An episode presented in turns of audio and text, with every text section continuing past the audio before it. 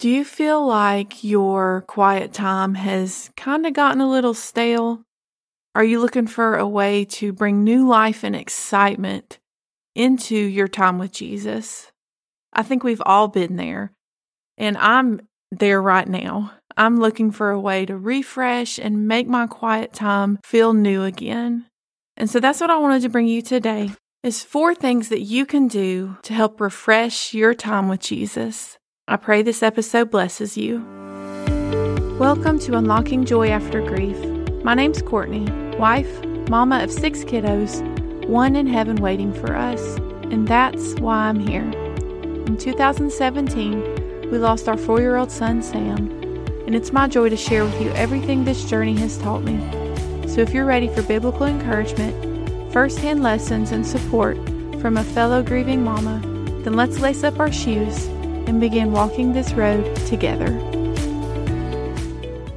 Before we get into today's episode, I'm so excited to announce that my free Facebook group is open.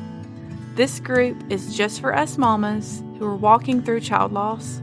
Inside my group, Unlocking Joy After Child Loss Christian Grief Support for Grieving Moms, you'll get a community of mamas who understand the struggles of trying to figure out how to live after losing a child. Inside the group, I'll be providing weekly tips, encouragement, motivation to help you in your grief journey. You'll also be able to ask me any questions that you have related to your grief journey. The one thing this podcast doesn't have is a comment section. So I can't connect with you and talk with you about the things that we talk about each week but now we can. If you go over to the Facebook group, we can talk all about that week's episode. If you have any questions and want advice from other moms, not just me, but other moms who have lost their children, this is the perfect place for you. So if you're looking for a community of mamas who understand what you're feeling and having to go through in this grief journey, then go to Unlocking Joy com slash Facebook, and that will redirect you to the group where you can request to join. I'll also have the link in the show notes. All right, now let's get into today's episode. I was saved when I was a little girl and have spent my whole life with Jesus. I remember when I was little going to children's church and learn about Jesus that way. And then when I was a teenager, I was in youth group and really starting to learn how to read the Bible and study the Bible. And then that's continued on into my adult years. I'm 40, so that means for the past about 35 years, I've been reading the Bible in some capacity, learning about Jesus, and studying the Word. The amazing thing about the Bible is it's alive. So you can read the same verse at different parts of your life and get something completely different out of it. It's living, it moves with you, and whatever you're going through, it can speak into your life. So the reason we can read the same book for 35 plus years and get something completely different out of it every time is because it's alive. It's God's word. It's the truth. But sometimes we can get into like a routine of doing the same thing day after day after day. And we need to kind of change things up, make things new and, and exciting again. And that's where I'm at right now. I have been reading a chapter a day through the New Testament for a while now. And so I'm ready. I'm feeling that itch to kind of switch things up again. I think it's good. It just kind of keeps things fresh and, like I said, exciting something for you to look forward to in your time with Jesus, digging into the Bible. So, today I wanted to bring you four different things that you can do to refresh your quiet time with Jesus, that time that you're in the Word. Some of these things are things that you can do that are free, some are things that you can purchase. I wanted to include a mix of both depending on where you're at. Uh, and I'm excited to bring these to you today as we together refresh our time with Jesus. So, the first thing that you can do is to pick a new spot. So, we all have our spot that we go to to spend time with Jesus, to read the Bible, to pray. Mine is at my desk. Uh, That's where everything is. I have an 18 month old, the time of this recording, who loves to get into everything. so I can't just leave my stuff out. I have to put it up, and my desk is my safe place. So that's where I have all my supplies and my Bible and everything. And so that's just kind of where I go to uh, read my Bible and pray. So wherever it is that you normally go, switch it up. You know, maybe instead of me doing it at my desk, I can sit at my couch or my kitchen table. Uh, when the weather starts to warm up, you can go sit outside. If you have a covered patio, you can do that right now in the if it's no matter what the weather's like. So just changing your location is something that's free. It doesn't cost anything, but it can bring a, newness to your time with Jesus. The second thing you can do is something I actually love to do. You can buy a new Bible in a different translation. So I grew up reading NIV, and that's the the version that I memorized all my verses in growing up and when I was in youth group. And so that's the translation I read for years.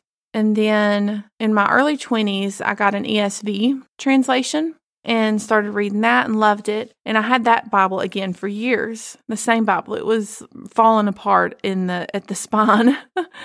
and so it just hit me one day. I was like, you know what? I'm going to get a new Bible with a brand new translation that I've never read through.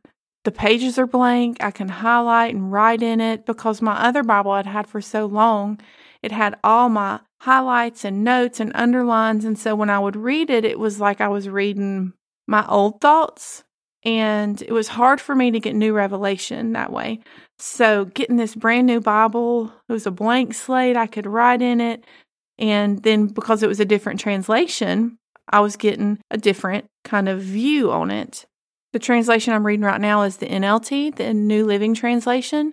The three that I kind of cycle through right now are the NIV, the New International Version is what that stands for. Uh, ESV is the English Standard Version, and the NLT is New Living Translation. So those are the three I've kind of I'm kind of cycling through right now. I know there are probably other really good ones, but those are just the three that I tend to gravitate towards. I would be careful about using a translation like the message or passion. While I do love reading those, I wouldn't use that as your main Bible to study from. And this is just my opinion. but to me it's it's paraphrased so much that I don't feel like it's solid enough to build my uh, foundation on of my faith. Now, I love reading those. Like, so if you're reading like a chapter or a verse in the Bible, I love reading it in like NIV, ESV, NLT, one of those, and then reading the message or the Passion Translation to get like another view on it. So it's kind of like reading commentary, right? So you read the Bible and you read the notes at the bottom, the footnotes, or you have another like devotion or something that goes with that verse. That's what I view the message and the Passion Translation as. It's just kind of like an add on to the Bible that you're reading right then.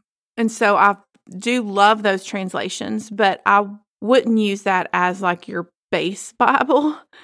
Um, I would use one of these other translations and then use those the message and passion is kind of like an add on to what you're reading in your uh, other Bible. Now, I remember when Bibles, and they still are, but I feel like it, when I was growing up, Bibles were so expensive, like 50 to $100 for a Bible. And I know that some of them are still that expensive, but there are so many options out there now that are a lot more affordable than I feel like they used to be. Um, it's probably because those were like leather Bibles and engraved, and you, you did all the things. So now there's so many options out there on Amazon or probably other places too. I tend to gravitate to Amazon, but the Bible that I have right now, like I said, it's New Living Translation. It was around twenty dollars, which I feel is super affordable. So I will link the one that I have in the description of this episode in case you're interested in seeing what I'm reading. But you can just go on Amazon and search for Bibles and just look um, like for the translation you want. And there are definitely some that are um, affordable, and then there are some that are uh, expensive too. So it really fits in whatever budget you have. The next thing you can do to refresh your quiet time with Jesus is to get new supplies. So if you're a highlighter, grab some new highlighters. If you're um, a writer, like you like to underline and write notes, get some fun pens. Um, if you like to journal, get a new notebook. Doing things like that are smaller things, but that can bring some newness and refreshing into that time. You could also get new devotion books if you like to read devotions. Um, grab a new devotion book, start reading through that. A lot of times we get in a rut using the same things, doing the same things. So while this doesn't seem like much to grab a new pack of highlighters, it could be just what you need to put that excitement back in to your heart to spend time with Jesus. And so the last thing that you can do to bring that excitement back into your quiet time is to find a new way to study the Bible. Like I said, what I've been doing, I was in a season in life where I just needed it to be simple. So I was just going through the New Testament, reading one chapter a day, and then I was finding like one verse to just kind of meditate on throughout the day. That's just kind of what I was doing. I was keeping it simple. There are so many ways to study the Bible out there that if we're bored with doing the same thing, we feel like we need to change it up, there is going to be a way out there that you can find. There are so many. One that is pretty popular, it goes by a lot of different names. Um, the SOAP method or SOAK um, are two ways that I've heard it. It's an acronym and it stands for Scripture, Observation, Application, and Prayer or Kneel, depending on if it's SOAP or SOAK. and so basically, what it is is you read a chapter a day, kind of like I was doing. See what scripture verse stands out to you as you're reading, and then you'll write it in the S part. Scripture stands for S. So you'll write that scripture out. And then O stands for observation. And this is kind of looking at the verse in the context of the scripture. Who was writing it? Who are they writing it to? What was going on? Like just making some observations about the context of that scripture in that chapter in that book. A stands for application, which is what can I take out of this verse and apply it to my life? And this is kind of where I feel the Holy Spirit takes over when you're writing it or typing it. As I've said before, I'm a typer. This is kind of where the Holy Spirit can take over and just kind of speak to you through this verse, things that you can pull out of that verse and apply it to your life. And then the P or the K stands for prayer. So that's where you just write out a prayer based on what you've learned, the revelation that you've gotten out of this verse. Write a prayer that's very personal to you, all around that revelation that you got, that application. What can I do? What can I pray to help me apply the truth that I found out in this verse in my life? Um, I have a free printable that kind of that you can print out. It has the section for each of the letters, and this will be linked in the description of this episode for you. Um, so you can print that out um, and write on that if you want to do that, or you can just get a notebook and write it out. Just S O A P. That's what I did. I didn't have a printable when I was doing it. I just used a notebook or a, a Google Doc to write this out. So that's one option. There are so many others. I actually created a Pinterest board that I will link in the description of this episode that is filled with different ideas for you. Uh, just to name a few of them that are in this board, we have verse mapping. Verse mapping is taking a Bible verse and having a, a kind of a key, so to speak, to how you mark in your Bible there are a ton in here of like themed or topic Bible studies that's full of scriptures for different topics. So, just to name a few uh, controlling our emotions, finding joy in the journey, anxiety, stress relief, self control. And so, what this does is any of these emotions that you're feeling, it has scriptures listed out underneath it. So, you could take like one scripture or two scriptures a day you know, read it and really start studying what God's word is saying over these emotions, these things that you're struggling with.